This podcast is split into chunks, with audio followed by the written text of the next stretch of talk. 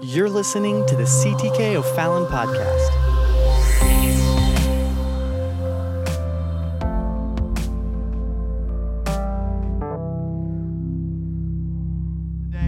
Amen. Can we lift our hands as he comes and just invite, amen, the Spirit of the Lord to speak to us today? Come on, go ahead. Hallelujah. Praise the Lord. I tell you what, can we just lift up our hands real high? Can we worship the Lord? He's in this room. And I know that's that's not a cliche statement that preachers just say. I legitimately feel him in this room. Let's give him all of our attention right now. Can we just worship him like he's standing right in front of you? Can you wrap your arms around him like you've been waiting to see him a long time? Lord, I love you, Jesus. I thank you for your sweet presence in this room.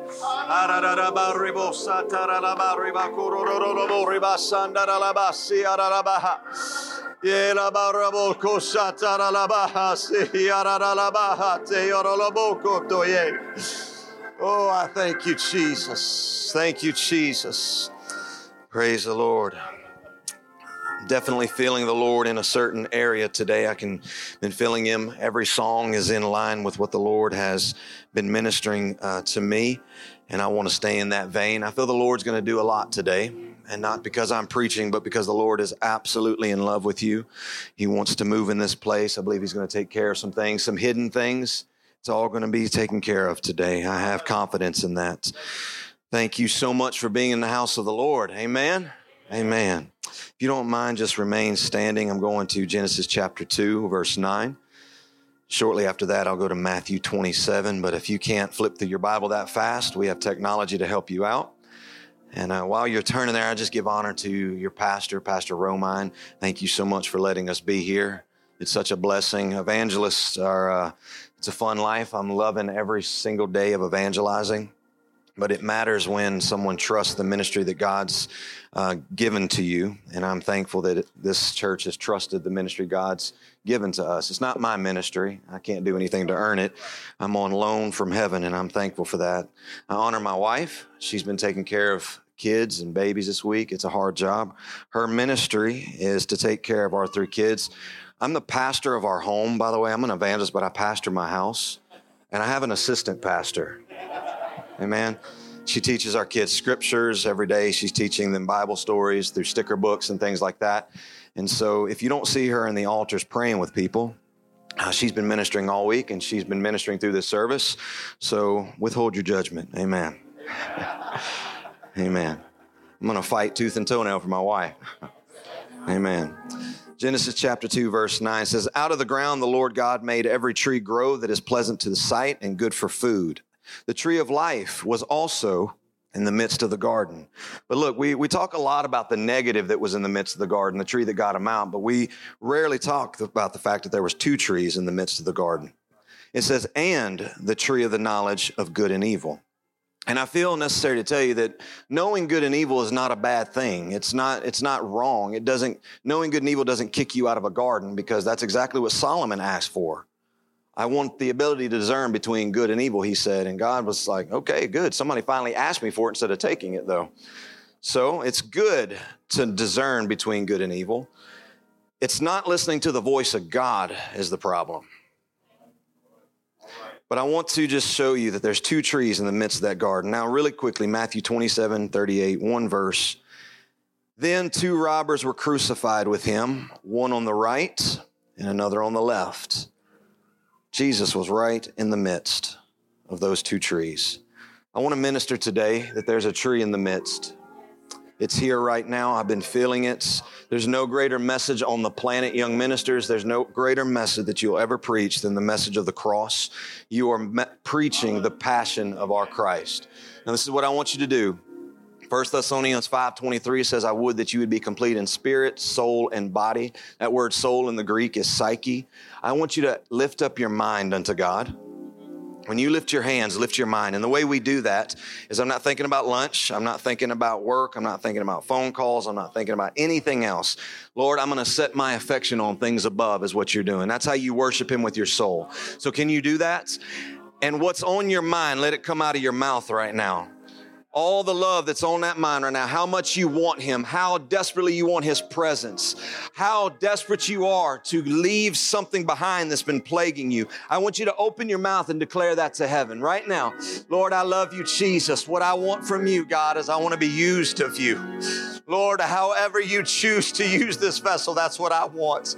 And Lord, I want desperately what your heart wants. I want your people to be restored. I want sins to be completely forgotten. Lord, I want people to walk away from their past. I want them to cleave to that old rugged cross. I want them to get a revelation of how great your blood is according to your word. Your blood cries out greater words than the blood of Abel. Lord, I'm thankful that that word testifies on our behalf and your blood says that we are redeemed. Lord, I love you, Jesus. You do what only you can do in this place in the name of Jesus. Give the Lord a hand clap today.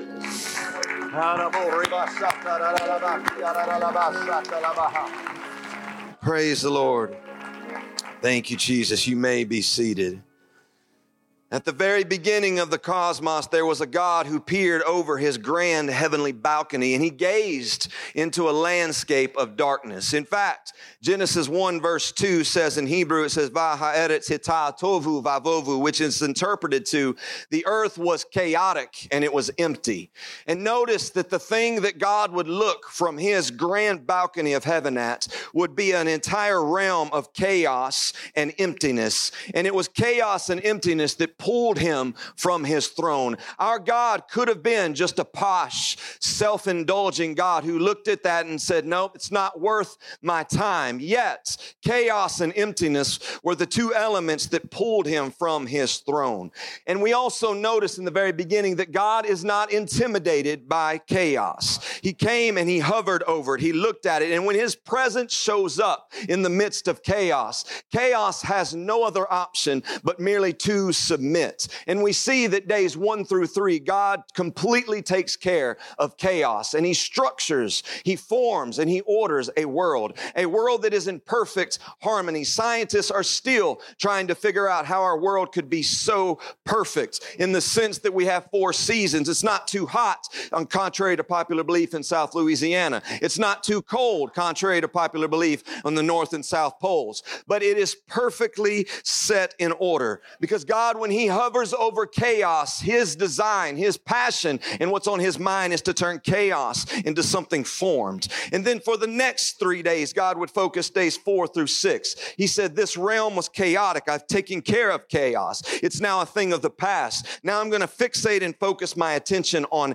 emptiness. And so he looks at the sky that he formed. He said, Let's fill it with birds. He looks at the sea that he formed. He said, Let's fill it with fish. He looks at the land that used to be chaos and he says, let's fill it with animals. God only does this this particular act of forming and filling a second time when his spirit comes and hovers over dirt. The Bible says that he allows an ad, which in Hebrew means a water. It covers the aduma, which is ground, and he forms an adam. And it's this cool little poem in Hebrew. It's an ad, aduma, adam. And you can see the journey of nothing to something just in the Hebrew language. He covers it with water. He forms it and he says, it's good. It's in my image, but it's not filled yet. And the Bible says he breathes into man, his neshama, his spirits is the word in Hebrew. And he looks at it and he says, just like the world that I created that was chaos and empty, I ordered and filled it, so I will do with humanity.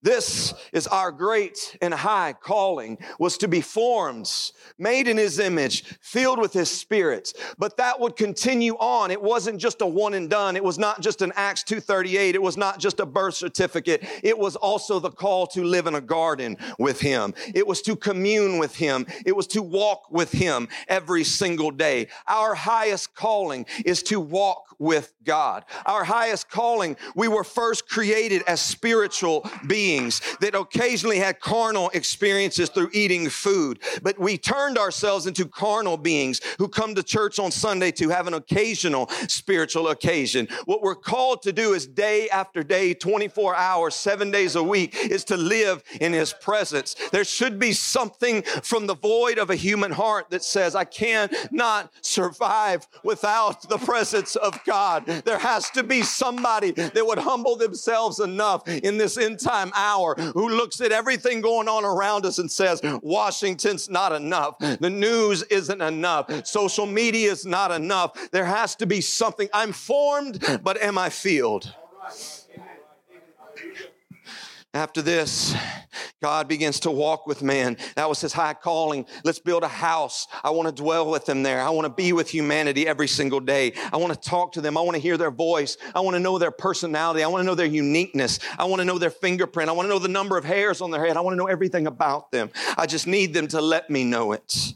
And just like all of that, God begins to form his man to live with them. He breathes into them. But God says, I'm going to give you sustenance in this place. I want you to live here. I want you to work and keep the garden. And according to Genesis 2 9, it says, And out of the ground the Lord God made every tree grow that is pleasant to the sight and good for food. You're going to notice something interesting that days one through three, when God is taking care of chaos, the last thing he creates on day three is a tree. And he tells, he says, I want you to be fruitful and I want you to multiply.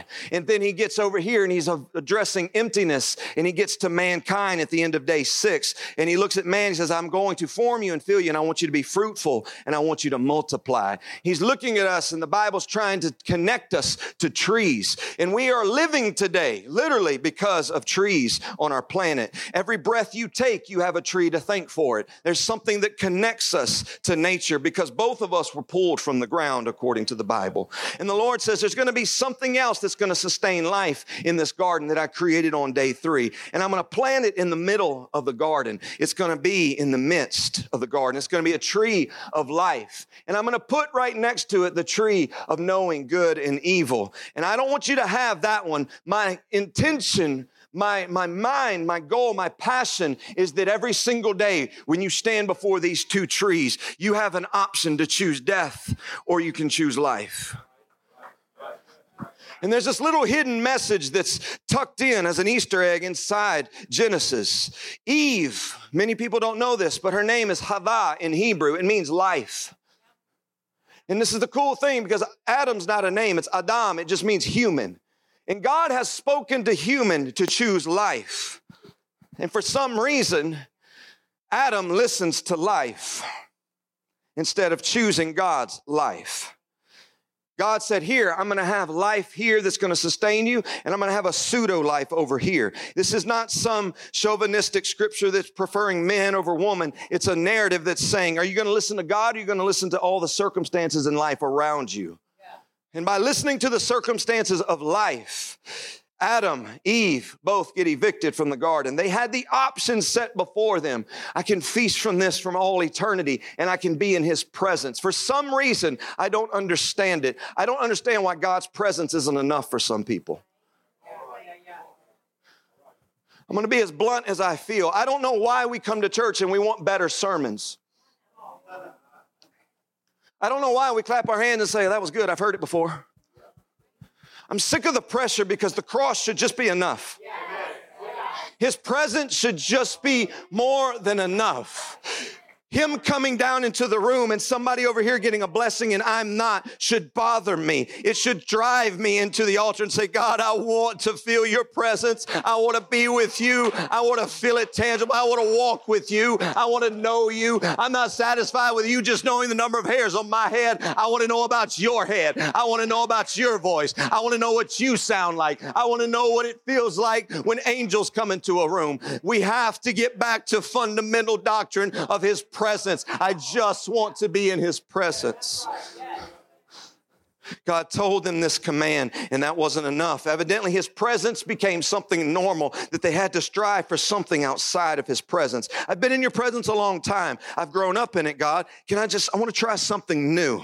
And so they venture outside of that, disobeying, all from the lie of a beast. This one rebellious act against God's word resulted in chaos. The Lord's word was true. God did not lie. He told them, You will surely die. Their physical body lived on, but the spirit left them and they were no longer spiritual beings. You are comprised of spirituality as well as carnality.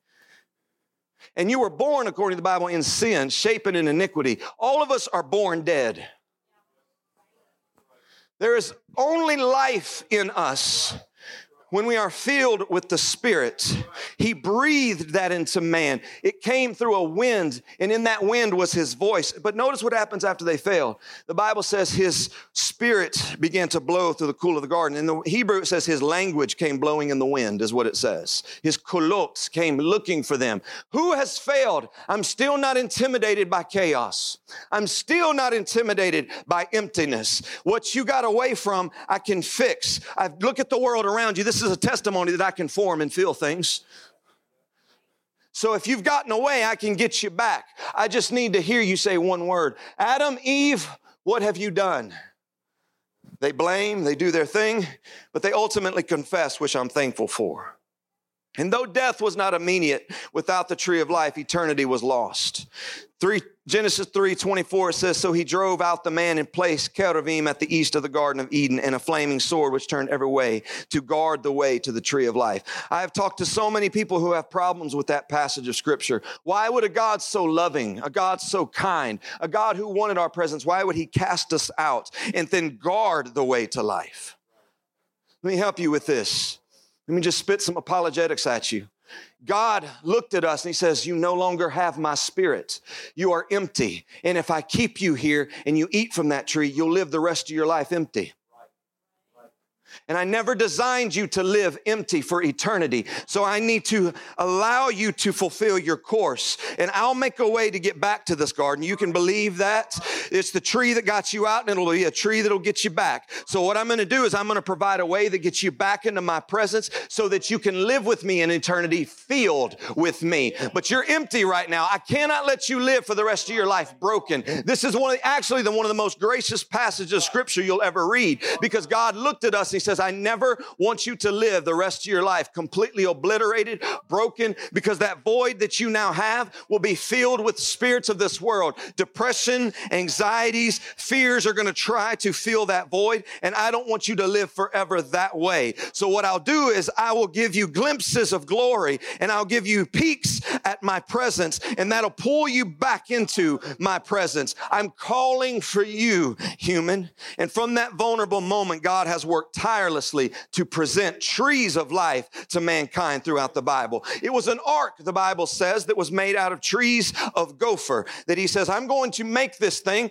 I want you, I'm giving you blueprints, and I want you to build this ark. There's going to be an upper deck, a middle deck, and a lower deck, and there's going to be one boat. There's going to be three dimensions inside of a boat. One boat, no driver, no rudder. I'll steer this thing. I want you to get inside of it. I want you to have dominion over all the animals.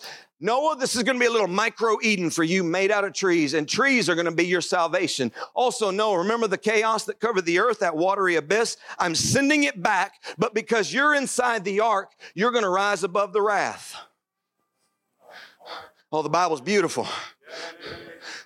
And so he's riding on top of the waves. And then all of a sudden, at the end of it, the rain ceases. And the Lord tells him, says, send out a dove. This dove's going to go and find a tree. And when that dove finds a tree, it's going to go and grab that tree. And when it finds a tree to rest its feet upon, you're going to know that wrath is gone and you've entered into a new grace dispensation. When that dove returns, you'll know that wrath is still out there. Stay inside the tree. Stay inside of it. There's going to be one door in the side.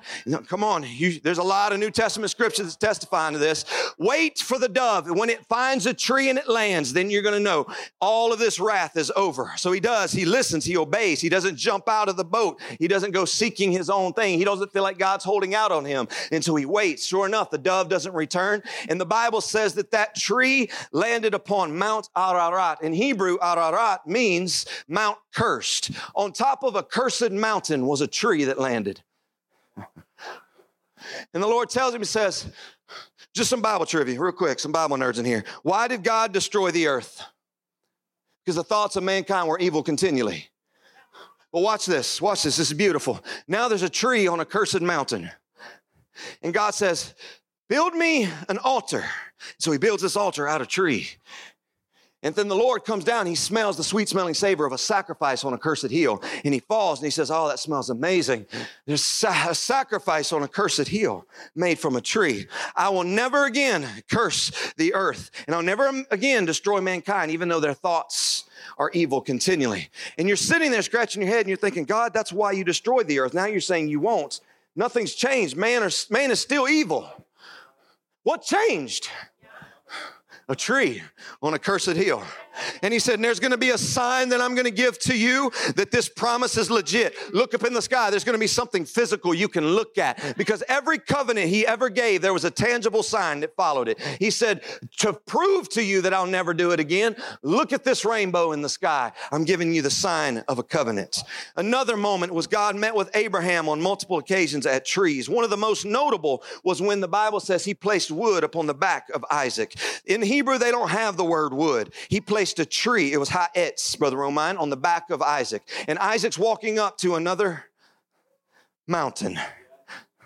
This mountain is called Bethel, house of God. And on his back is a tree. And he's getting ready to sacrifice a son on another tree. And he goes up there and he's like, God, you can't take my only son, not the one whom I love, because you named me Abraham and my name means father of a multitude. If I lose him, then you're a liar. So God, you can't lie. So I'll do what you ask, but I know you're going to make a way when I get to the top of this mountain. He goes up there and the Bible says he lays Isaac, which means laughter, upon the tree. And there's laughter hanging hanging on a tree, and there's nothing funny in this instance. And there's a father looking at him. The father was willing to make a sacrifice, the son was willing to be a sacrifice. But watch this the Lord looks at him and says, Father of a multitude, Father of a multitude, don't take thy son, thy only son, for now I know. Look behind you, there's another tree.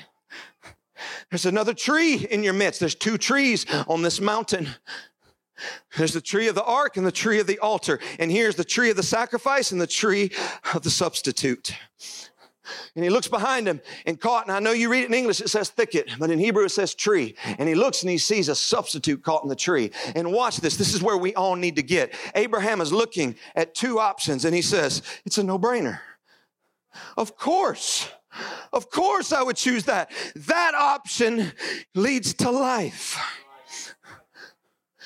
This is where we need to be in every church service. We need to have this ingrained in our hearts so much that when we come into service and His presence comes and we sit here and we compare our fallacies, we compare our sins, hidden and exploited, all of them, and we look at them and we weigh the two options and we say, God, really, I've considered my frame and I know that I'm but dust. I've considered my own sins. It's a no brainer. Yes, Lord. And we should lift our hands and we should cry out unto a God that would be a substitute on behalf of our filthiness. It's should be a no brainer in every service. It should be just like Abraham and say, Of course, I'll choose that every single time. That leads to life. I will take the substitute.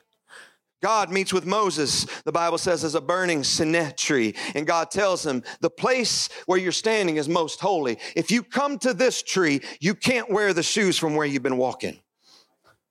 You're going to have to take off where you've been to come to this holy, sacred tree. And Moses is thinking to himself, that's a no brainer. Of course, I will let go of the walk I've had to get to a new walk. And he walks and he bows before a tree, and the Lord begins to fulfill some things in his life. And the next thing we know outside of Exodus, we see Exodus 19. They've come through the, the Red Sea. It's the Passover. 50 days has transpired. And now he's standing and he's remembering in his mind a burning tree. And he's thinking himself, okay, God, that was pretty cool. That was awesome moment. What else can you do? And on this day, 50 days past Passover, it's the day of Pentecost before God even gave it. And he's standing there looking at a mountain, and that mountain is set ablaze. And the Bible says he looks up and he sees thunders and lightnings coming down. And that's actually languages and flashes of light. This Hebrew word kolot. He sees language coming in the fire on the day of Pentecost before it was a thing. And he looks up and the Lord says, Come on up here, Moses. And he looks at it and he's thinking to himself, in that ancient world, how can I walk through fire and live? And fire in the Old Testament meant God's holiness. How do I go and be with the holy God in this condition? Oh, follow this. It's beautiful. And the Bible says that Moses opened his mouth. And in Hebrew, it says that out came the evidence of a voice. And sure enough, he goes up to a mountain. What happened? He looked intimidated, humbled at something bigger than himself, more holy than him. And he says, How can I go and be with a holy God? Because if I don't follow peace and I'm not holy, I can't be with him. And the Lord says, You'll never attain holiness on your own virtue. So what I'll do is I'll reach my hand down, I'll touch your head, and I'll make you holy. And what I put on you will be so holy that it'll make you eligible to come up here and be be with me. He was filled with a spirit that made him eligible to go and stand before a spirit on the day of Pentecost. And Moses was eat up with this thing. He was completely enthralled with this thing. Moses would lead the people into a wilderness and they would come to bitter waters. And the Lord says, I can fix the bitterness, throw a tree in it. And the Bible says when you throw a tree into these Marah waters, they will become sweet. And the Lord says, I can turn. Remember Isaac? Remember laughter laying on a tree? Just take the laughter tree, throw it into the bitterness, and it'll fix everything. I will make this situation better. But Moses, I need you to go and fetch a tree for me and throw it into this sea. There are about 15 other stories of people and trees that I could tell you, but time doesn't allow. But the prophets talked about the most important tree of all, which God said would come from the seed of a woman. Under the inspiration of the Spirit, Isaiah says in Isaiah 11, 1, there shall come forth a rod from the stem of Jesse, and a branch shall grow out of his roots. He said, guys, there's a tree that's going to come. There's going to be one that's planted in our midst. This wretched world that you and I completely obliterated and destroyed. Stop praying this prayer. Lord, why do you let bad things happen to good people? This world and its problems is our fault. It's because we're sinful. It's because we do all this filthiness. Sin is the problem with this world, not God. God is waiting on a bride to come and get a revelation that she's his church made in his image, bringing the answers to this world. We're not waiting on Washington to fix things. We're not waiting waiting on a new government decree to fix things. We're the government that sits on his shoulders. We're the ones who go and bring love into our worlds. We're the one who goes and serves the hungry. We're the ones who go out and sit with people when they're sick. We're the one who visits those who are in prison. That's our job. We need to pick ourselves up and say, God, there has been a tree planted here on this earth for the past 2,000 years. And what I need to do is I need to get it so planted inside my soul that when I go out into the world, people can pluck fruit from me. It's me who's the one who's supposed to bear fruit. I'm just the same as the tree that was planted on day three. I'm the one who needs to be fruitful and multiply. If there's problems in this world, maybe it's because we're not loving enough. There's no peace in this world, maybe the church isn't pursuing enough peace. Is this all right? This seed would grow inside the womb of a woman named Mary, like a little tree inside of a garden, Stromine. And Mary would be the first house in a whole neighborhood of houses to be built. She would be the temple. She would be an Eden. She would be an ark. She would be that tabernacle. And inside of her would be that spirit. And look at what it says. The spirit overshadowed her. And what did he do over in Genesis? He hovered over chaos and emptiness. And then he formed and filled it. He hovered over man. He formed formed and fill it. Then he hovers over Mary. He says, I'm planting a tree inside of you, Mary. You're going to be the garden from now on. You're going to have an outer court. You're going to have an inner court and you're going to have a most holy place where I reside. Please have a mercy seat where I can sit there though, because that's where I long to sit. And she would be this floor model. We should look at her and say, okay, that's what, whatever you say, God, let it be unto me. It should be our prayer, just like Mary. And she was filled with that spirit. She would give birth to a tree. And just like the coal that reached reached out and touched the prophet's mouth and made him clean. Jesus would come out like that coal himself out of the most holy place, and everything he touched would become clean. He would touch lepers, they would be clean. He would touch sinners, and they would be forgiven. He would touch the blind, they would receive sight. He would touch the lame, they would walk. The dumb, they would talk. The demon possessed were set free. All of that because he was holiness incarnate. He said, You remember how I touched Moses and he was allowed to abide in my presence? Well, look who's amongst you. I am God in flesh. Everyone I touch, I'm going to have a little piece of my holiness with me. And I, my holiness, when it touches, it merges with my compassion. When I touch the hurting, they're going to be taken care of. I am here. There's a tree in your midst. Just like the God that hovered over the face of the deep, Jesus walks on water. He hovers above the chaos. Just like the God that told Moses that his name was I am. Jesus told the Pharisees before Abraham was I am. He told his disciples in John 15, 5, he says, I'm the vine. You're going to be the branches. He who abides in me. Remember Noah going into an ark? If you abide in me, inside of me is the fullness of the Godhead bodily. There's an upper deck, middle deck, lower deck. I'm the way, the truth, the life. I'm the door. Come into me and you'll be with the Father. We're all in one. Come into me. If you abide in me and I in him, you'll bear much fruit. Without me, you can do nothing. We need to get that fundamental revelation today. We've gotten too arrogant in North America. We think that we can do this by programs. We think we can do this by self help and Google. We can't do a single thing without the Spirit. If we are trying to do this empty, we're but chaos. If anyone does not abide in me, he is cast out as a branch and is withered. He said, I'll chop this tree down. In fact, he looked at the Pharisees who refused to come into alignment because of their arrogance. And he says, Guys, the axe is at the roots and I'm chopping that tree down. Why? Because there's another tree here. You've been trying to do this through religion alone without my spirit. I would like to have pure religion according to James, and I would like you to do this with religion and my presence. But my presence needs to be your religion. What I came and did on this earth needs to be your religion. Watch what I do. He washes feet. Watch what I do. He forgives sinners. Watch what I do. He tells sinners to go and sin no more. Watch what I do. And he goes and touches those who nobody else wanted to touch. Watch what I do. He sits with Samaritans who the Jews hated. He said, Follow me. I'll be your religion. If you'll accept the tree and you'll feast from me, which at this point you've been seeing you can't do it without me, I should be a no brainer. Choose life if you abide in me, my words abide in you, you'll ask what you desire and it shall be done for you. By this, my Father is glorified that you bear much fruit. So you will be my disciples. He told his disciples that unless a seed goes into the ground and dies, it abide alone. He said, guys, I'm the seed. I'm going to have to be buried so that everybody can have life.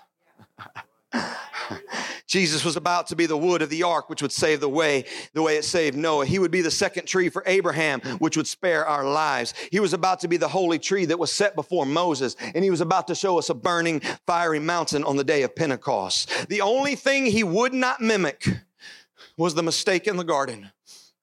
This was the only thing that he says, no, no, the first Adam blew it at a tree. I won't.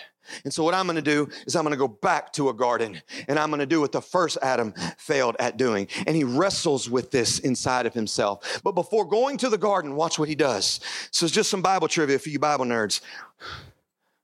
When Adam and Eve sinned, what did they clothe themselves with? Good job.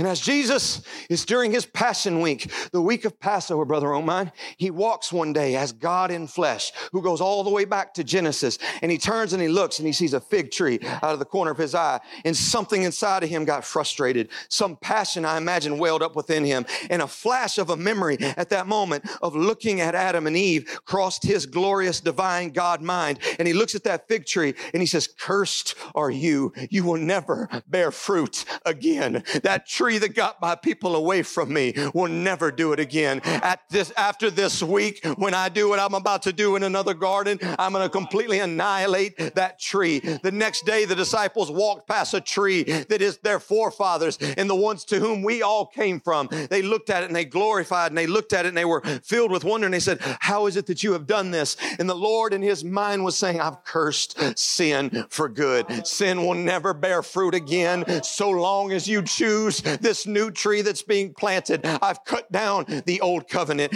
Don't you remember that when I came out of the Jordan, the dove found a tree? Don't you remember when John baptized me? The dove lighted upon me. That meant that wrath is over and we're in a new dispensation. I am grace walking amongst you. The dove has found a tree. The chaotic waters have abated. There's something new going on here. The tree that got you away from me in the garden, I'm cutting it down and I'm cursing it. Now let me go finish my passion this week. He goes into the garden, brother, and he goes to pray. And while on his knees, he says, This is going to be hard hard, they're the ones who deserve to drink from this bitter cup. They took the fruit and they squeezed it into an intoxicating wine that put them out of their own spiritual senses. They need to drink this drink. Is it possible? Can this pass from me? No, no, I'm going to stick to my Lord's prayer. I'm going to do what I said I would do. My, your kingdom come, your will be done on earth. Even if it costs me my life, I'm going to drink from this bitter cup. And sure enough, he finishes it. The death was in the garden. We found his body on a tree. Because the greatest death any of us will ever die is the one to our will that says, God, I can't do this. They deserve what they're getting. If you're going to start saying that, you need to start also putting a shoe on your foot. I deserve I'm just asking, I'm pleading for a, just a scotch of humility in this end time hour. Lord, I am a wretch undone. The only thing good about me is the spirit inside of me that killed this mortal flesh. He curses that tree, and lo and behold, they would set him up in the midst of two trees. On his right would be a man that looked at him and says, Why don't you rescue yourself if you're really God? That man would die in his sins. But there was another man who says, Don't say that. You don't know who's in our midst. And the Lord looked at him and said, Ah, today you'll be with me in paradise. I'm going to another garden today. You'll be with me. One died in his sins, one died to his sins. But the tree in the midst died for him. The one in the midst, the one in our presence died for sins. And what he's looking for is someone to die to their sins. It's entirely up to you. You can choose what you want. Setting before all of us today is life and death. You can die in your sins. That's your prerogative. God gave you a self will. You can do what you want to. But hear me the place that you're choosing was never designed for you. That's why it enlarges itself daily. But where he's going, he says, You thought this earth was cool? This earth you don't want to leave?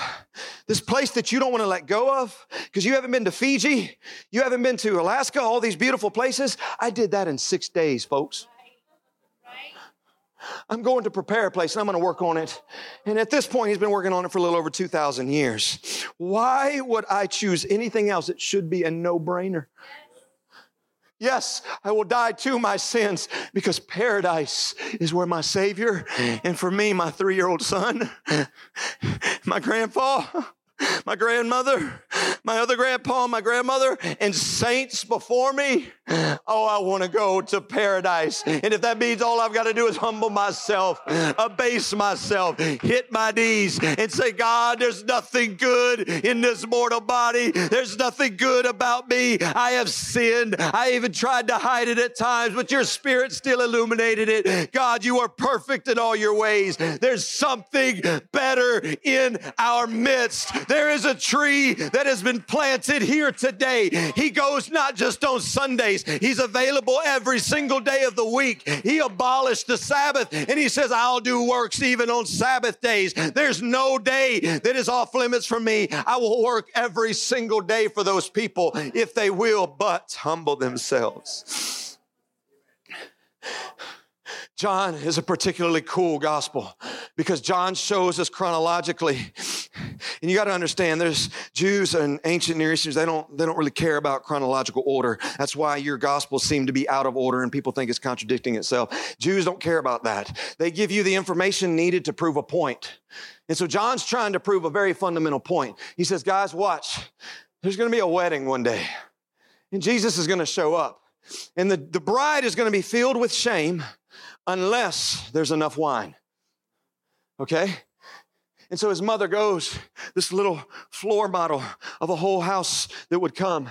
And she comes to him and she says, Do something today, Jesus. I know you can fix this. I know you can remove shame from a bride. I know you can do it. You did it for me. I know you have the power. You did it for me. Let me alone. It's not my time. But mercy would make time. And he says, Ah, all right, bring me those water pitchers, that filthy water where you wash hands and feet. Bring those to me. He anoints them and he touches the thing from a walk of the past. And he turns water to wine. And the turning of water to wine removes shame from a bride. And the governor stands up he says, Ah, oh, you saved the best for last. And we're supposed to collect all these words, put them into our little Bible reading backpack, because it's going to come up again, where Jesus is hanging from a cross as the second Adam.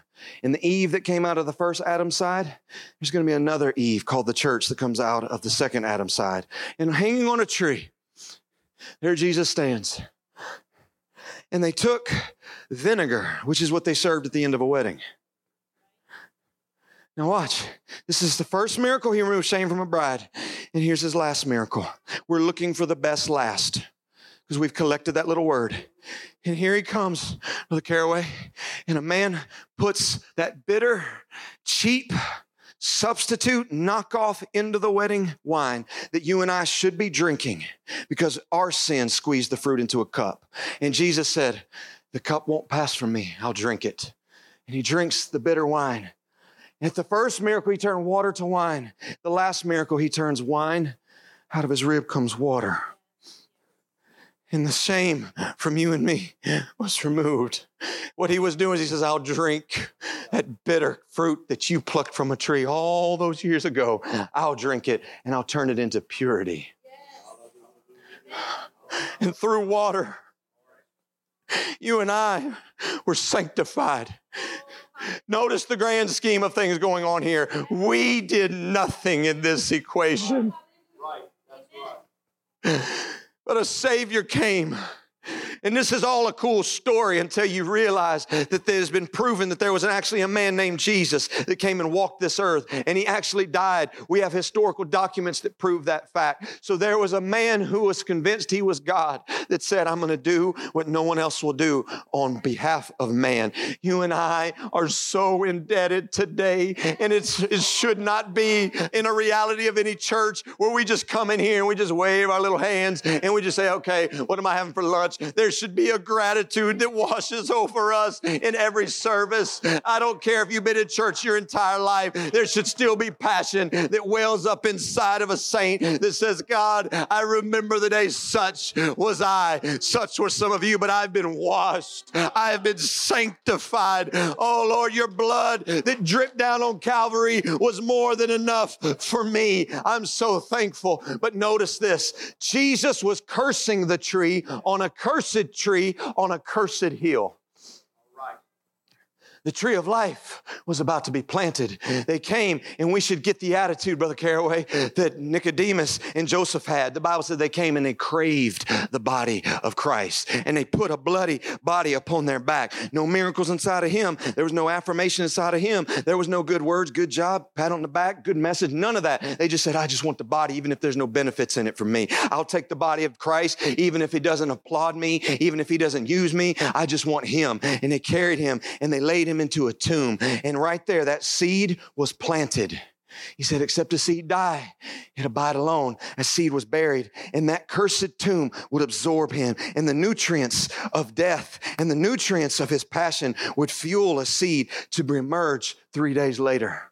A tree of life was planted and it is strong. That tree has never been cut down. That tree still abides. Its branches are shooting out further and further. Every person that gets filled with the Holy Ghost is another branch that shoots off. Every single disciple that bears fruit, somebody else can come and pluck from it and say, Oh, God is good because you've been good to me. We are the tree. We're in Him and He's in us. When we shoot off from that good tree, we're good people. We won't be chopped down, cast into the fire. You can be sure of your redemption when you're in Him. And the way you'll know is you'll be filled with His Spirit, evidence of speaking in tongues. But the way you continue in that and walk with Him in the garden is when you're fruitful.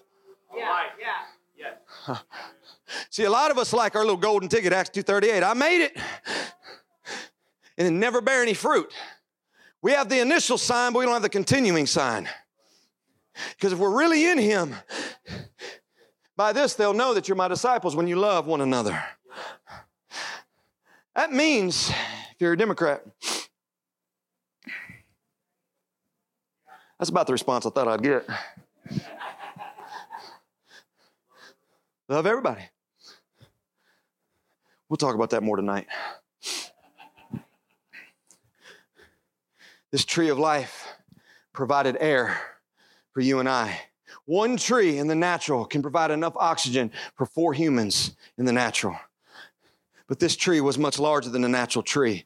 Those trees were made in the image of a tree greater. Because in Acts 2, another Pentecost came and there was a tree of life. And just like in Exodus 19, how there was a wind that came with languages in it, and that burning mountain, fire set upon each of them. A rushing mighty wind came through, and out of their mouth came a language. They began to speak in other tongues as the Spirit gave the utterance. And little branches were shooting off of the tree that was planted in their midst. And right there, what did they do? The wind came and they inhaled and out of their mouth they began to speak in tongues. They were physically alive and spiritually alive. I think it's interesting that God hovered over a human in Genesis and he breathed into him his spirit and it went in through his mouth went into his lungs and he began to inhale, exhale. Can you put that image up there for me?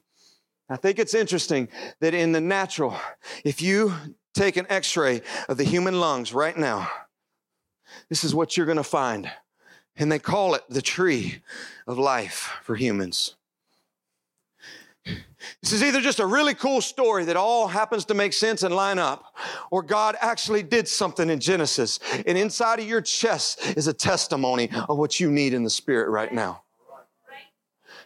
This may be working physically, but how is your spiritual man breathing right now? Is he okay? I find it no coincidence that in the natural, I've noticed doing this long enough and trying to pray long enough and pay attention to what's going on in the spirit. Generally, what's going on in the natural realm is what's going on in the spirit realm. And what I've noticed is that there has been a disease that's been attacking the upper respiratory system in this, this, this current society. And what's going on in the natural, I feel like is what's going on in the nat- supernatural. People are getting their wind taken out of them right now.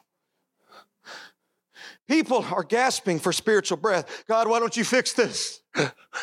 What's going on, God? There's enough air in the atmosphere. You give no thought to your breath right now. You just inhale. All I'm asking you to do is spiritually do the same. Take a step back and say, God, I don't understand this. I don't have to. I don't have to know how a tree works and how my lungs work. All I have to do is breathe. I don't have to be a scientist. I don't have to be a doctor. I don't have to be a herbologist. All I need to know is it provides me oxygen and I breathe it in. And we go back and forth recycling it. If you can take that same faith that you put in the natural and apply it to the supernatural, I believe believe that we'd have a lot more spirit filled, fruit filled people walking this earth. All I'm asking today is that the church today take a breath of the Spirit. Right now, if you raise your hands, musicians. In your midst right now is the presence of God. He's not a forceful God. He's not going to come and grab you by the collar and shake you and say, worship me, serve me. He loves it when a bride who gets a revelation that her shame was removed raises hands and says, God, without you, I would be absolutely nothing.